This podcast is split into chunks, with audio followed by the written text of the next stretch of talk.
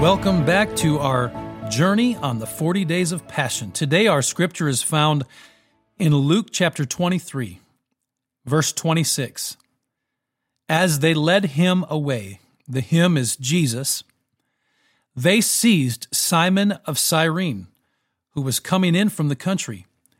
They placed the cross on his back and made him carry it behind Jesus. Now, the they in this scripture is talking about the Roman guards or the soldiers. So, on this part of the story, we find Jesus being led from his trial in Jerusalem to the outside of town to the place of the skull, which is where the crucifixion would take place. Now, the, according to the scripture, it seems like Jesus was in such poor physical condition after being whipped, after being beaten, and a crown of thorns placed upon his head.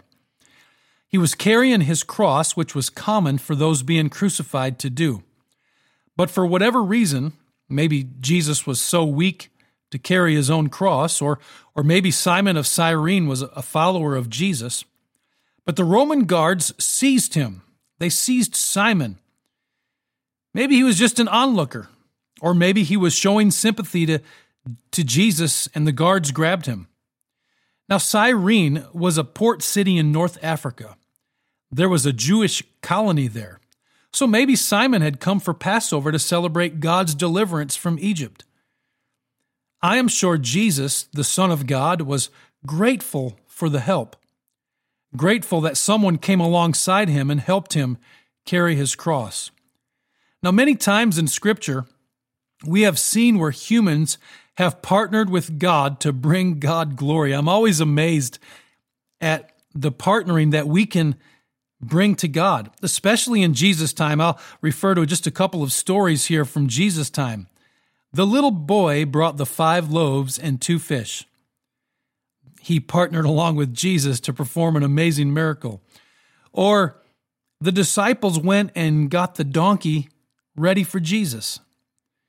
Or what about the time that Peter cast the net when Jesus said, Cast your net on the other side?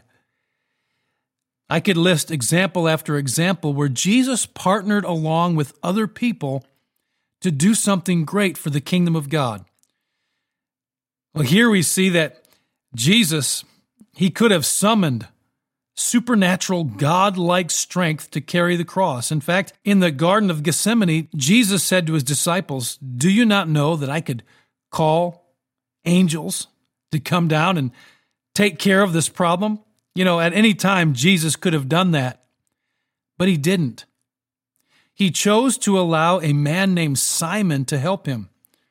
Simon, we don't know much about him. We don't know what his spiritual life was, but we do know this. With the urging of the, the Roman guards and the soldiers, Simon did just that. Simon picked up the cross and he followed Jesus. Can you just picture that? Carrying Jesus' cross. I wonder what went through his mind as he carried that cross behind Jesus. I wonder if he said things like, What am I doing? or, or Who is this guy? Or maybe he said, I believe in him. I've seen some of his miracles, or, or I've heard about his miracles.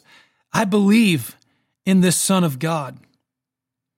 Whatever the case is, Jesus had said before, Take up your cross and follow me. And this is one instance of that being a literal thing that happened with Simon. Take up your cross. I wonder how this changed Simon's life. I can't imagine that this was just another day in the life of Simon. I wonder if he stayed close to the cross and he followed and he watched as Jesus had his nails put in his hands and feet. I wonder if he stayed close and watched as Jesus died. I wonder when he went back to Cyrene how his life was different. I wonder if he told everybody. Because shortly after that is when the day of Pentecost took place and the disciples began to spread the good news about Jesus all around the world. I wonder if Simon, back in Cyrene, the north part of Africa, said, I carried his cross. I was a part of this good news day, even though it was a devastating day. You know, I don't know where you're at in your spiritual life, but today we are still commanded to pick up our cross and to follow Him. So, no matter where you're at on this journey, no matter where you're at, you can pick up your cross and say, Jesus, I'm choosing to follow after you. No matter where, where you go, no matter what you're doing, I want to follow you, Jesus. So, as I close out this devotional time today, let us pray together that God will give us strength to take up our cross. Jesus, you've commanded us to pick up our cross and follow you. And Lord, that means a life of sacrifice. That means a life of, of giving our all to you. And no matter where we're at today, no matter what we're going through with our family, with our work, with our coworkers, Lord, we ask that you help us to follow after you. It's not always easy. It's not always fun. It's not always the most joyful, but today we choose to lay it all down and to serve you on this 40 days of passion. Maybe we've given up something for these 40 days. Give us strength to see it through. Give us strength to follow after you. And may you do something amazing in our life as we see the kingdom of God afresh and anew. We give our hearts to you. We give our, our lives to you.